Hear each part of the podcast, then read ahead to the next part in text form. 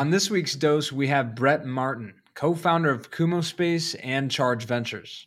Yeah, and based on our conversation with him, Brett has always had the entrepreneurial bug from selling seashells by the seashore at only 12 years old to now running an early stage VC fund while simultaneously leading a rapidly growing startup of his own. Yeah, Brett had been investing in early stage companies for almost a decade through Charge Ventures. Wow. And then the pandemic hit, and he and his co founder, who he'd started a couple of other companies with in the past, could not pass up on the opportunity to build his current startup, Kumospace, a virtual meeting platform unlike any other out there. And the platform combines the creativity of video games with the simplicity of a simple video chat, helping companies like Google, Shopify, PwC, and many more bridge the gap between working from home and maintaining office culture. Yeah, so picture this. Instead of having your morning team meeting uh, like you and I do on Zoom and then communicating over Slack throughout the day, uh, in Kumospace, it looks a lot different. You can meet in the virtual conference room. Mm-hmm. You can then uh, debrief in the waiting room with some other people from that meeting and even grab lunch with some folks later, um, all in the virtual world. Um, and it mimics a physical office uh, for really a fraction of the cost. Exactly. And we actually got the chance to hang out with Brett in his virtual private office space in Kumospace before we recorded. Holy cow, pretty nice view of the ocean and sound of crashing waves in the background. In- it was nice. Incredible office, the corner office right on the beach. It was truly a blast, and we, we definitely recommend that our listeners check it out. But this week's dose is actually a double whammy. Twofer. It is truly a twofer, as Brett is also an accomplished investor. His firm, Charge Ventures, invests in early stage software companies with a data driven approach. Yeah, Brett has a truly unique perspective as both an entrepreneur and an investor, which really differentiates the checks that he's writing for these founders uh, with the background experience that he has. And Charge has a pretty awesome portfolio of 56 investments worth a collective $5 billion market cap. Wow. As you can tell, we are beyond excited to share this week's interview with you. So let's get right into it.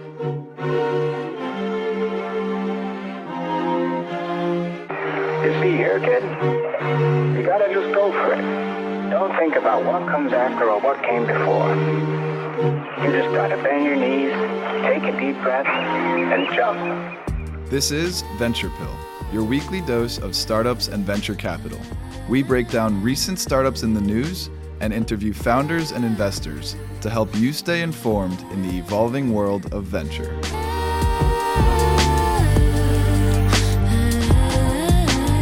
welcome on Brett Martin from uh, Kumospace, and we're really excited to have you on the show. Howdy, gentlemen! Great, great to be here. Excited to jam.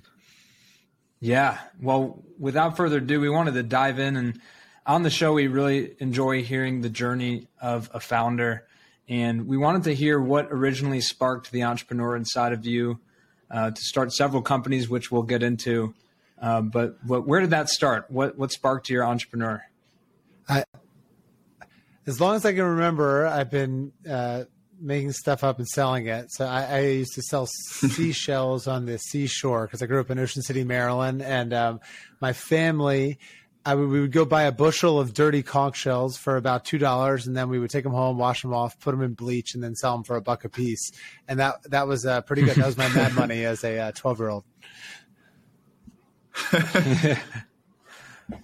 I love that. Love that. So it, has been in your blood ever ever since then. You grew up like, did you know that's what kind of you wanted to do with your life? You went to college, and you know, I guess walk me through from that point to starting your first business. Yeah, well, um, so I went to Dartmouth College, and then you know, kind of uh, I, I, did the uh, Tuck business plan. We won the Tuck business plan competition for in-game video advertising, which you know later a company called Massive did that and then sold it to Microsoft for three hundred million dollars, uh, and then they shut it down, didn't do anything with it. But you know, I saw the opportunity there. I wish we had followed it uh, kind of uninspired, I uh, followed most of my friends down to New York after college, and you know did my tour of duty for a couple years as an investment banker, um, and that was enough to teach me that I never really wanted to work for anyone else again, and that that was the last yeah. time I worked for. that was the last time I worked for anyone else again when I was 23, and so ever since then I've been either you know building uh, or investing in um, startup companies, or you know living in a sailboat or Greece or, or Italy. But those are uh, that's something different. wow. Yeah, we'll have to do a separate episode for those stories. yeah, and investment banking definitely sounds like you paid your dues. And three hundred million dollars that is a whole ocean's worth of conch shells. So that's really interesting. And now, just to move the story forward a little bit, walk us through your experiences building Switch and Sonar Media, some of your earlier companies, and what were some of your biggest takeaways from those businesses and those experiences? Yeah. So, you know, my first company was a company called Sonar. And so I had, um, you know, it's actually not true. I did work for nine months uh, at this company called App Fund. It was a kind of tablet focused seed fund. And then, you know, I sort of realized I actually wanted to start something and I said, why don't you start something here? And so I, you know, my first company I built Sonar, um, built inside of App Fund, spun it out, raised external capital. And, um, you know, that the concept there was, you know, make the world your home. And so, was, you know, at the time, mobile was the, uh, the new catalyst, new technology catalyst and uh, you know facebook was the last big thing and so everyone kind of thought that the next big thing was going to be you know mobile facebook right? And that was like location based social networks. And so sonar you know the whole premise was okay at the time everyone was spewing all this information uh, you know onto the internet kind of willy-nilly. It was you know my generation wasn't quite as savvy as your yours is right now. We were just posting our you know all our college pics and posting our location and just spewing it all over the internet. And the thought was you know how can we take this information and then use it to connect you know us to the people that were nearby. You know i grew up in a beach town small beach town 7000 people during the nine months of the year 3000 then 300000 people in and out every weekend. So i always you know felt close to people even though people even people i didn't meet. And so the idea was how do we take you know all that online information and put it in our pocket and use it to connect with the people next to us. And um, you know it's probably still too early for that idea. You know, I think maybe augmented reality, something that'll happen. But you know, so at least a, at least a decade too early. But we did build it, and um, you know, it was pretty cool. We didn't even have a cold start problem. You could be the only person using Sonar, and it would tell you how you know how the person across the bar bar, you know, who they were. And, uh, you know, some people thought it was creepy. Some people thought it was really cool. But, you know, at the time, uh, you know, we had you know several millions of users, and this was like back when there weren't even that many iPhone users to begin with. And uh, you know, when I would go to the airport, I could literally start a conversation with someone across the bar, and um, you know, uh, it didn't work, and we set millions of dollars on fire, and you know, I, I, had a bunch of a bunch of core learnings about that. I mean, one of them was, you know, people still to this day they ask me, what is um, you know what about sonar? What happened with location based or proximity based social networking? You know who's going to do that? And um, you know i always tell them I, I, go someone already did. You know it's it's it's called tinder. And uh, you know tinder is the ultimate proximity proximity based social network because it turns out that proximity physical proximity, you know, it's actually not that great of a signal. You know, in New York City, there's lots of people close to you. You don't really want to talk to most of them at any given time. The the one set, type of person that you almost always want to talk to if they're close to you is you know an attractive member uh, and someone you know someone attract that you're physically attracted to and, and uh, you know so one example was you know I, I, learned that all products that you either they either um, get you paid get you made or get you laid and if you're not doing one of those things uh, you've got a problem uh, there is a fourth corollary, which is uh, paid, made, late, or high, uh, but that's uh, not the type of business I'm, I'm, I'm building. Incredible so, takeaways you know, there. yeah, you know, I mean, and you know, just lots of things. I mean, you know, uh, one of my favorite um, quotes uh, is uh, it's in my sonar post-mortem. Let me see if i can uh, dig it up. It's my, fa- it's my favorite quote actually about startups. And it's uh, you know it's from uh, rainer uh, maria rilke. And it's you know what we fight with is so small and when we win it makes us small. What we want is to be defeated decisively by successively greater things and uh, you know, I, I think um, I've always carried that with me is that you know even if you fail, but if you're you know failing up, uh, then you know you, you are on the right you're on the right path. And you know, I think since you probably have a fair number of younger uh, listeners, like you know, if you're afraid to do the startup, I mean that don't be afraid. I think the worst, the riskiest thing you can do is not learn and and, and not you know improve yourself. And I, I promise you, by doing a startup, you even it will be painful how much you will learn and and improve improve yourself. So uh, just you know a little encouragement for everyone out there who's thinking about it. Love that. Yeah, and we call our listeners the uh, the venture pilgrims. So the pilgrims out there, we always love to ask our guests, you know, what's your best advice for them, and you can't get any better than that. Uh, so love to hear that. Fail, fail in an upward motion, learn from those mistakes, put them towards the next venture. Um, in that same vein, how did how did you take those experiences, and I guess walk us through how that transitioned into starting Kumospace? Yeah, ho- totally. I- will give you know one more piece of advice because I want to give uh, balanced advice. Is you know when Sonar blew up, and it really was you know taking a piece of myself and trying to turn it into software, and so you know it. I my my personal identity and worth got kind of tied up in that venture, and you know that's it's a common mistake I see a lot of young entrepreneurs make, which is you know their startup is their baby. Their startup is everything, and you know their self worth becomes how well their you know how well their startup's doing. It becomes their self worth, and that's pretty scary for a lot of reasons because you know you don't first off you don't fully control the success or failure of your startup. There's a fair amount of luck, right? And then your self worth is determined by the vicissitudes of the universe. So you know after I after Sonar failed, you know I made a mistake. I made a big mistake, which was I did a rebound startup, and you know that rebound startup is called Switch. It was a mobile um, job search app. It was kind of like Tinder for jobs, and um, you know the idea was to put hmm. sort of hiring managers and uh, you know talent directly in connection with each other. Um, again, you know about using software to connect people, new forms of human connection and interaction. Um, but I would say my, my motivation for doing it were all wrong. You know, I, I, I call it a my rebound startup, and you know, it, in the same way that a rebound relationship is usually a bad idea, uh, so is a rebound startup. And so, you know, why do you do a rebound relationship? It's usually not about the person that you're uh, with, but it's really about yourself, right? It's about saying, oh, you know, I'm worthy of love so I'm going to enter a new relationship to like prove that I'm worthy of love. And uh, you know, a rebound startup, which I which I which I see people do all the time, I myself included myself included, is you know you're doing a startup not because you have a brilliant idea and you know an edge for execution and, and uh, you know for winning but rather because you want to prove to the world that you know you're good at startups and you're a you know can be a successful founder. And you know frankly that's a terrible reason to do a startup. I mean you should do a startup because you have a great idea and a way of executing on it not because you know you want to prove prove you're worthy. Um so yeah. you know I, I would just share that mistake that failure as well um, so you know, Kumospace was actually you know years after it was kind of seven years after Switch, and so in between Switch and Kumospace, you know, I actually started a venture capital fund because I, I called Charge Ventures.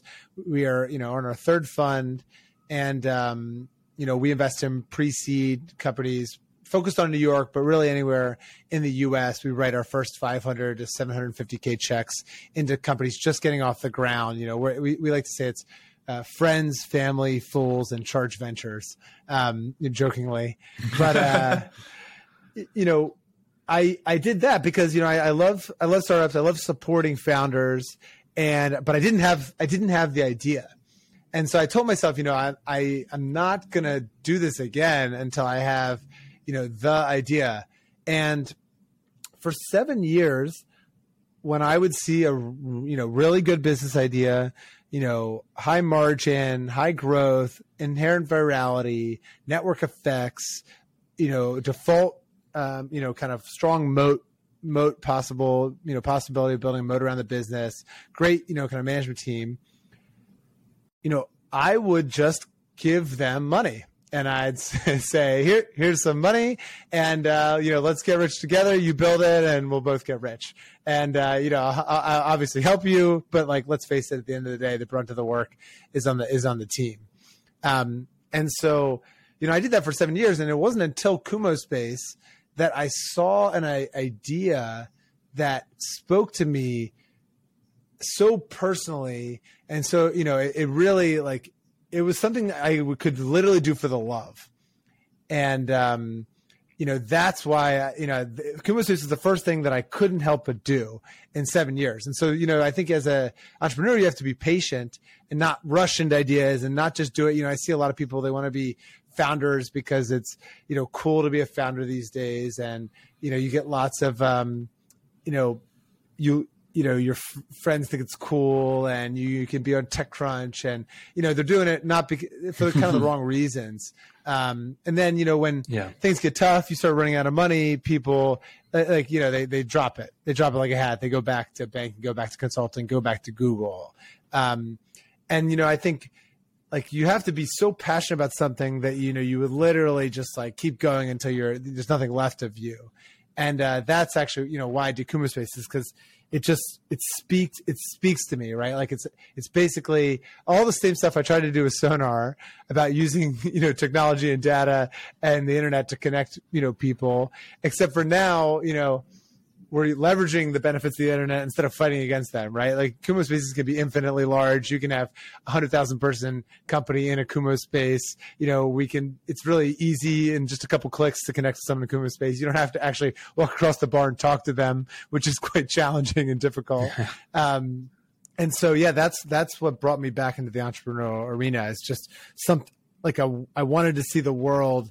I wanted, you know, we're spending more and more time online. You know, you brought it up during Zoom and you know who we all know like being on zoom calls all day sucks and i thought there has to be a better way. Yeah that's that's an awesome story and definitely one that we resonate with and i'm sure a lot of our listeners will too. Um, a little bit more on kumospace before we transition into a little bit on charge ventures. How did you and the team at kumospace go about finding the correct lead investor for your series a? And as a follow-on to that how, what's the experience been like so far working with Paul Murphy and the team over at Lightspeed? Yeah, I mean, so you know, first off, just want to be clear, like Kumospace is not just me. Actually, you know, my co-founder Yang Mao, I've known him for ten plus years, and we've um, actually worked on all three of those startups together. So this story would be quite incomplete. Oh wow! Unless yeah. unless I uh, you know brought up Yang because you know I uh, Yang built the Android app at um, at Sonar Yang, you know, was our CTO at Switch, and now you know Yang is actually the CEO of Kumospace. So you know, I'm a co-founder. I handle all the external stuff like fundraising, mark, sales, marketing, uh, customer support, account management, um, and you know PR. And then you know Yang handles all the ops, uh, technology, product, engineering, design. Um, so you know the thing that got me most excited about doing this is just like having a great co-founder that you, you trust deeply, right? You can't, you cannot replace that. Um, in terms of, you know, sort of like raising for Kumospace, you know, actually our first investors uh, who did our seed round are Ed and Elliot at Bold Start. So, um, you know, Bold Start's uh, New York-based infrastructure, um, you know, dev tools fund, ama- you know, amazing guys. Uh, actually, I first connected with them for Sonar, and we almost had a deal together, and then you know for various reasons uh, that were not their fault, uh, you know that deal fell together, fell apart. But I always said, you know, if next time I do this, if ever, I'm uh, coming back to these guys. And so, you know, when I did my first, um, you know, when it was time to raise our seed round for Kumospace, I basically messaged Ed and Elliot. They were the first people I messaged uh, on a Friday or on a Saturday morning at noon uh, within an hour, we were in Kumospace together, me, Yang, Ed, and Elliot. And it, within 90 minutes, we had uh, kind of already handshook on a deal. And um, so, you know, these no one else I wanted to work with. I, you know, I, there's a few other people I would work with, and you know, these guys just moved on so fast, and uh, you know, they're just absolutely great investors. And so that was our seed round. We raised you know three million bucks from them, and then you know, when it came time to raise A, we had just, you know, launched monetization, you know, and we had, were rapidly scaling, you know, adding hundreds of thousands of users a month. And, uh, you know, it was, it was time to go and take it to the next level.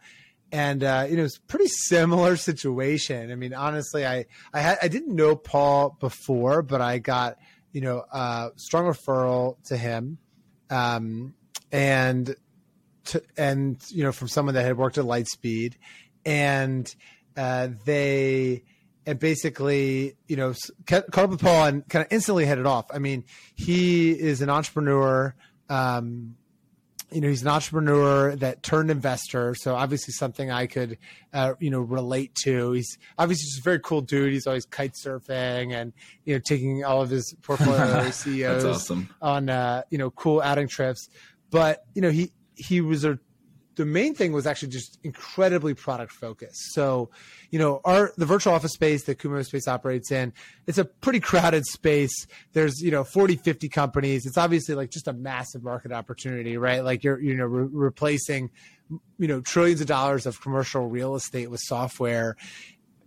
And um, you know, Paul had Paul had done the seed investment in Hopin, um, which is, you know, the big virtual events company so you understood kind of you know bringing online things uh, bringing offline things online.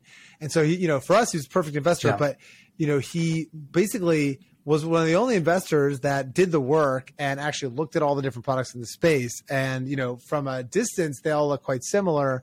And when you actually touch them you know you can tell the difference. And so paul you know probably looked at a dozen or more you know companies in our space and said you know what? You guys do have the best software uh, you know, credit to Yang and our engineering team.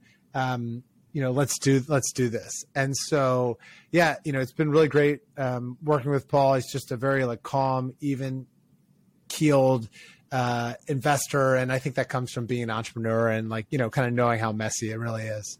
Yeah, that's awesome. And we know we'd be remiss to uh, to not mention Alumni Ventures, both of us being affiliated with AV.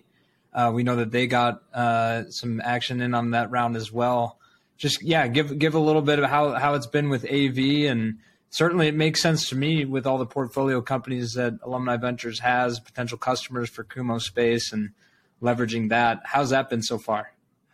Oh yeah, I mean, listen, you know, we Laura Rippey is on, um, you know, our investor from alumni, and it, they're just such easy folks to work with. It, you know, we gave a pitch and they you know basically said they were in.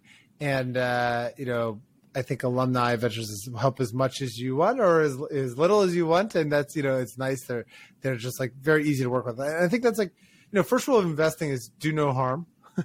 And so uh, you know I, we appreciate that. Um, you know from alumni and you know the rest of investors is they are trust us to just get our get our work done and so, real quick, tell us a little bit about some of the traction and prominent users that Kumospace has experienced thus far, if you don't mind. This is basically an opportunity to shamelessly flex. uh, yeah, I mean, I, don't worry, you don't have to tell me to shell twice.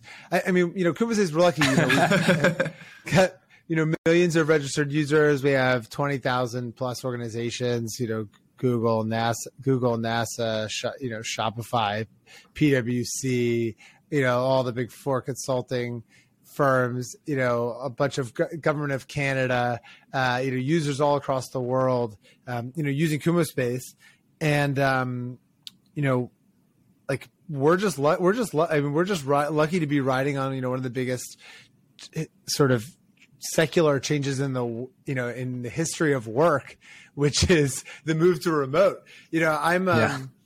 I I had sort of I was kind of already I was lucky to be ahead of the curve because you know my venture fund charge we have a lot of European LPs, limited partners, and uh, you know I had been spending two or three months a year for the past six years uh, in Europe uh, already, and so we do our general annual general um, meetings, or our big you know LP meeting, do it in uh, Athens every year. And I was, so, you know, when I was over in Europe doing fundraising, I was still investing in US companies. And so I was, you know, doing a bunch of Zoom meetings and Zoom pitches, uh, you know, in 2016.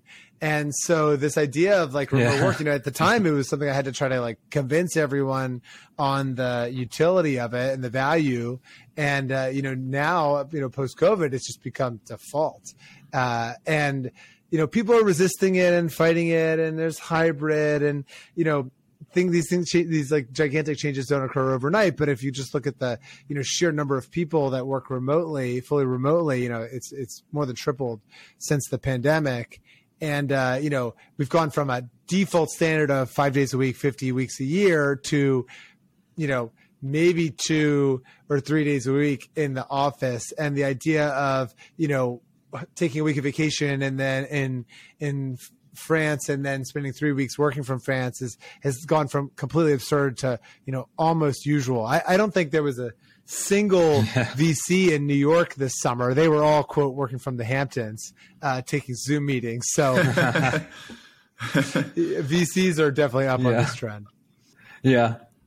Well, walk us through like now that you got this uh, influx of funding, it's a new stage of growth. What are some of the key milestones for Kumospace as you take it to the next level? Look, you know,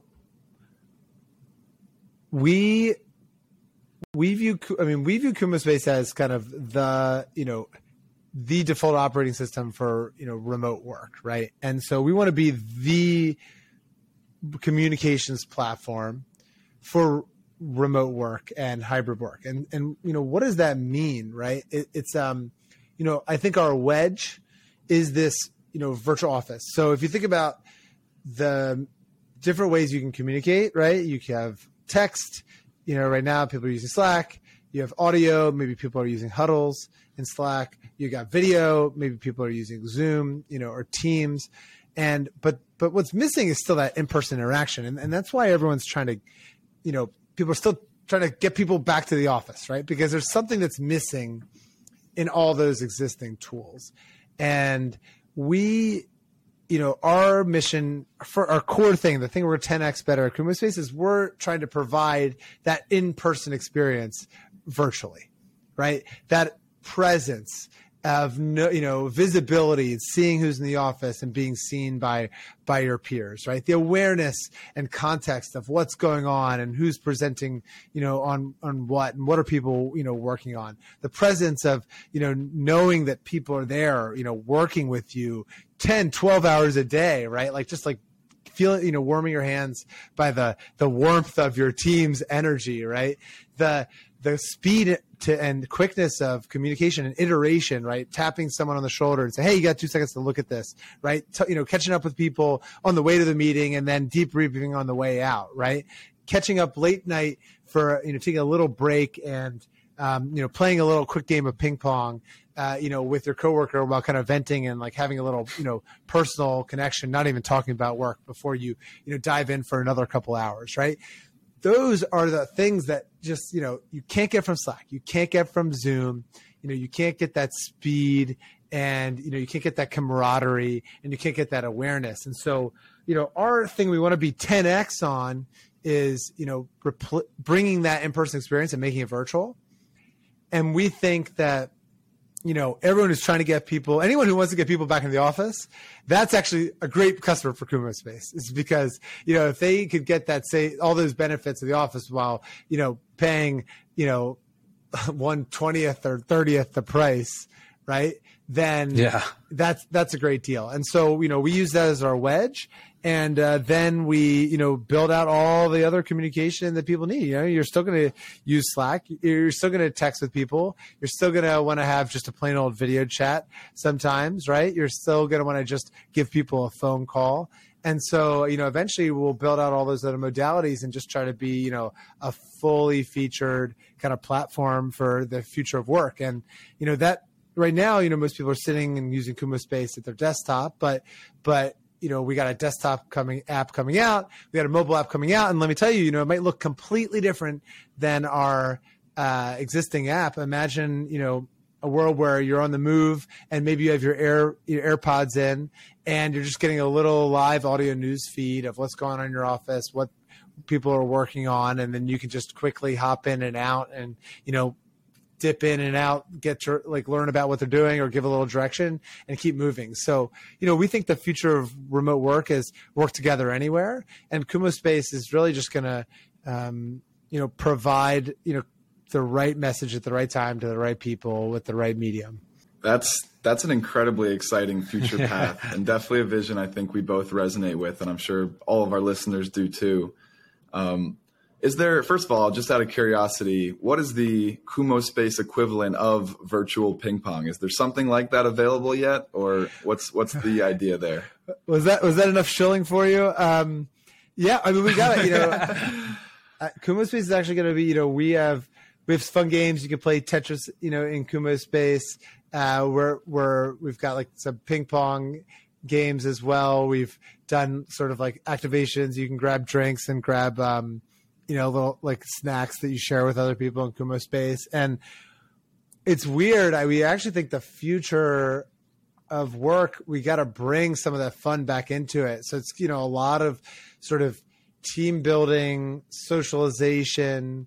Uh, you know, trying to encourage like culture sharing and you know connection between diverse uh, employees. And you know, one of the things we've learned about remote work is that um, you know, working in an office is kind of the same format for everyone, but working remotely is like you know everyone works differently, and so how do you you know office it's hard it's hardware right? It's it's hard to adapt and personalize but software you know can be personalized. And so you know the goal with kumospace is to make it work best for everyone. And so some people are more social some people want to bounce around some people want to just focus.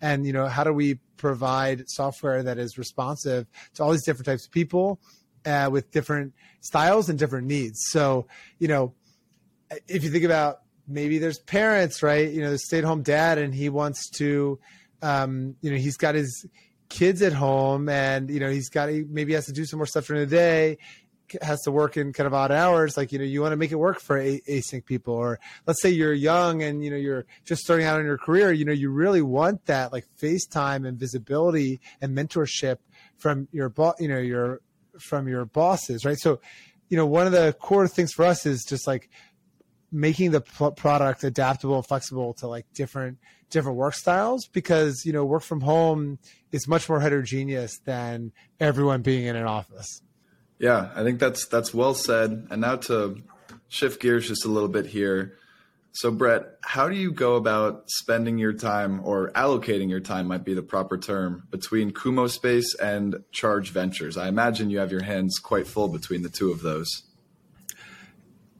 It's yeah i mean i essentially work you know two jobs and uh, you know i'm put i mean listen kumospace it's sort of like a startup. It can be all consuming. Luckily i get a lot of leverage out of being a sort of founder in my investing roles so you know the founders that work with charge ventures are people that see the value in you know working with a fellow entrepreneur right? You, you know i like my advice there's a lot of VCs, maybe they were operators 10 years ago, right? But they haven't actually built an influencer marketing campaign in the past six months, right? they haven't picked, you know, what they haven't done look at what are all the latest CRMs and, you know, which is the best one or what's the best software for generating leads, you know, for product like growth, right? Like I am in the weeds on that type of stuff. And so, one that lets me sniff out bullshit if people haven't done their homework if entrepreneurs have you know haven't done the work. But yeah. more importantly it helps me you know the ones we do partner with at charge uh, you know we can give them really hands-on tactical advice you know and connections you know to in a way that is not there from kind of you know a vc that's spending the hamptons spending the summer in the hamptons. Yeah love it uh, we wanted to know a little bit more about some, maybe just call out a couple uh, in the portfolio of Charge Ventures uh, that are compelling to you. I know it's pretty early stage. Maybe you have a couple of successes after several several years going at it. Now we'd love to hear a little bit about the portfolio. Yeah, you know, I mean, we're again, we're you know pre-seed investors. We like to invest like we're like as early as possible. Um, and so I've been lucky to partner with and learn from just a bunch of amazing entrepreneurs. You know, we we're investors in multiple billion dollar companies now. You know, Grin, um, which is sort of uh, influencer marketing software. They basically power the creator, their kind of creator management software. They power the creator economy. You know, Brandon Brown, CEO of that company, we did the, the seed round, and you know now is worth over you know over a billion dollars. I get to you know watch him and Awesome. learn from him. He runs like one of the tightest ships, runs the tightest ship of anyone I've ever seen. I mean, he's so metrics driven, and his sales team is just like a you know like a bunch of fighter pilots. And uh, you know, I learned you know learned a lot from him about operational excellence. And you know, and an example of that is like he you know taught me about this thing called entrepreneurial operating system which is just a way of like managing your goals and your metrics and you know making sure that your whole organization is rowing together you know took that and you know deployed that into kumospace. And then i also shared that with some of my other you know uh, portfolio ceos so this is kind of the synergy between being an operator and, and an investor. Um, you know another is like electric ai uh, that found that's uh, they basically provide you know IT uh, via the cloud to you know small and growing businesses. And the founder of that, his name's Ryan Denehy, and uh, you know he's multiple time founder. This is his third company. He sold the first two, you know, one to USA Today, one to Groupon, and um, you know younger, you know, younger than me. And, but he's you know what I learned from him is just so he's like I like to call him the Phil Jackson of of uh, startup CEOs. Yeah. You know, he's that like the um you know coach of the bulls he's just so zen and so unflappable and just so calm you know? A lot of these ceos are trying to like bowl you over and, and you know you know obviously it's a high energy job need a lot of energy but he's just so zen and you know he's always doing the right thing. That's it. That's what i've learned from ryan is just like just const just like do the high leverage thing. You know uh, there's that quote it's um you know, easy choices, hard life, hard choices, easy life. And I think Ryan, you know, very much embodies that. He just does the difficult thing over and over. And watching him get such high leverage on that has been really amazing. Um, you know, and those are, you know, some, we invested in Bison Trails, uh, you know, Joe, Lallouz and Aaron, they, you know, sold their last company to Etsy and, uh, you know, started up basically a, you know, Bitcoin mine. And I was, you know, thinking that, well, that does, that's not really a venture scale business, but these guys are so good. I, you know, just going to give them my money and see, see what happens. And you know, sure enough, they came across this amazing problem, which was like, you know, there needs to be an AWS for for crypto, basically, you know, infrastructure for anyone that you know ha- is owns token, wants a stake token, or you know runs a, a protocol, and you know they built that, and you know that was a you know over a billion dollar exit to uh, you know to Coinbase. Obviously, it was a you know great one for us.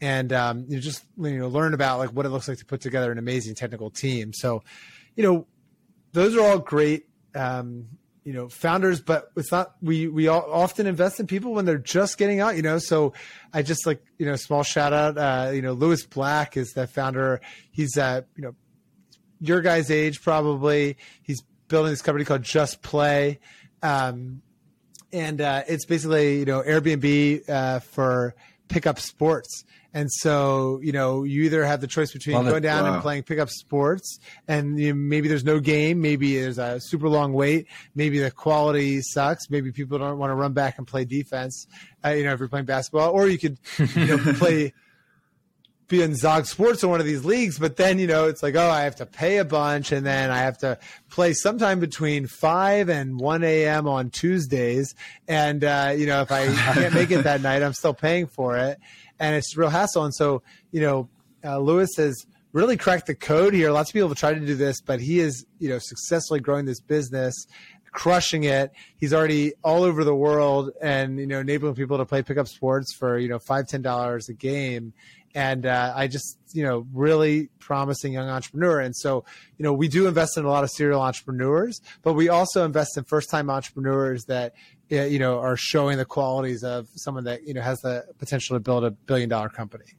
And so you mentioned it in that answer. So, what are some of those specific traits and qualities that you're looking for in founders and founding teams?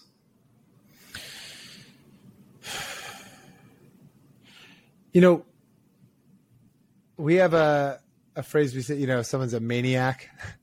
we, we, we like people that are kind of maniacs in, in in a good way, right? They're just like obsessed with Yeah. their you know the market or the problem that they're trying to solve and that's either because you know they're just obsessed with winning or they're a lot of times it's they're obsessed with the specific problem that you know there's a change they want to see in the world.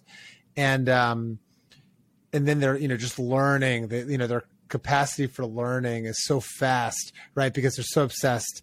And uh you know they they do the grind right? They they are willing to just like put like to put forward a lot of work you know work you know they're working they have incredible work ethic um, and they're just you know putting up reps. And sometimes they're right and sometimes they're wrong but they but they're moving fast. And uh, you know um, learning from their mistakes. I think i think like you know entrepreneurial like a core entrepreneurial trait is like recognizing the time uh, the, the the cost of the time it takes you to decide.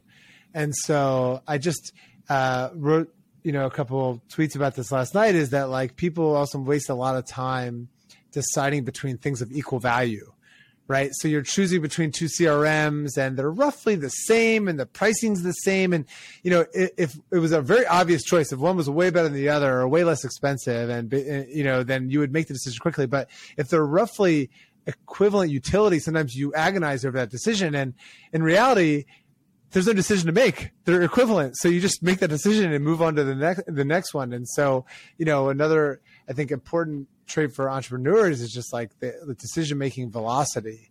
Um, you know, they're just constantly making decisions and putting one foot in front of the other, and maybe they'll be wrong, but you know the the cost is low, right? And that's the kind of Amazon concept of, you know, one way decision versus two way decision, you know, one way door versus two way door is, you know, if it's, unless it's a one way door, which is like it's irrevocable, it can destroy your brand, it can harm someone, it, can, you know, it's, you know, like illegal, right? Like, unless you're, it's a one way door, then, you know, you, you should just make the decision, see what's on the other side, and then if you don't like it, come back, come back out, and you know, make another choice.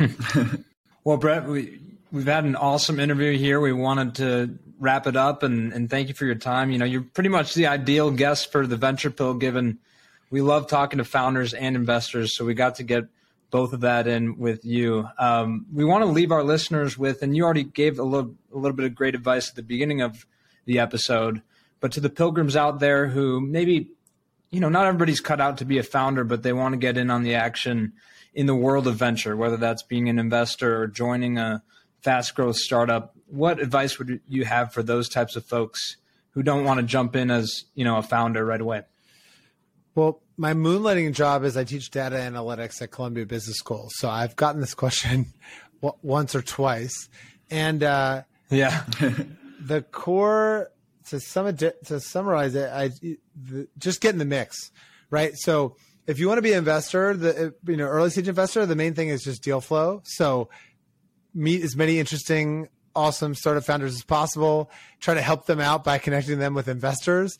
Take you know your pitch book of all the startups that you think are really good, and you know just send those deals to VCs. And you know, funny thing about VCs, you might send them nine e- cold emails with a different deal and they might not respond to any of them. But if they see one that they really like they'll respond to that email. And so that's that's how you get your foot in the door as an investor. And then i think honestly the same thing applies to startups which is just like figure out you know do you what are you optimizing for? What type of startup do you want to work at? Do you early stage late stage? Um, geography important? Is the purpose or the mission important or is it just about the team and once you have that, just start trolling lists, put together a list, and then reach out, cold reach out to CEOs. Because if it's early stage, I can assure you, you know who's reading the info at uh, company.com email address. Yeah. You know, it's, it's going straight to the CEO's inbox. And uh, if you give them some thoughtful feedback, you you know you pick apart their product, you QA their product, that you tell them some bugs, you give them some potential customers that you can intro them to, they're going to take a coffee with you, uh, or at least a Zoom call. And uh, so just, you know, start building your network like that. And, uh, you know, you'll have a job in no time. I should mention that, uh, you know, Charge Ventures, we're always looking for, uh, you know, investment associates and MBA, you know, associates. So if anyone out there is, you know, looking to get their foot in the door at venture in venture, I would uh, encourage you to uh, shoot me an email at brett at charge.vc. Uh, and, you know, maybe with a company or two that you think uh, are worthy of investment. Love it. Yeah, that's awesome. It sounds like persistency is one of the key tenets of your advice there, which is, you know, obviously crucial for people trying to get into venture and also just in all aspects of life, really. But that about wraps up the episode. Before we let you go, Brett, really appreciate taking the time. What's the best way? You gave your email there. What's the best way for people to follow you on social? Where do you hang out besides Kumospace? Yeah, I would just say, you know, uh, check, hit me up on Twitter. It's uh, Brett one two one one. That's how old I am. Is that I have a handle, and then you know, feel free to connect with me on, on LinkedIn.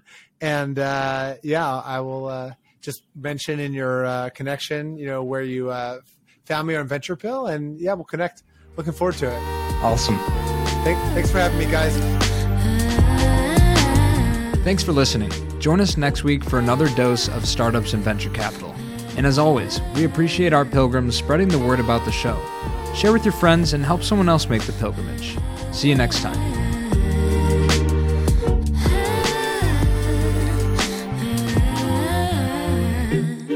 She told me that she only bumps my music when she's lonely. Thinks my vibe's a little low key, okie dokie, that's alright, but wait, I don't know how to do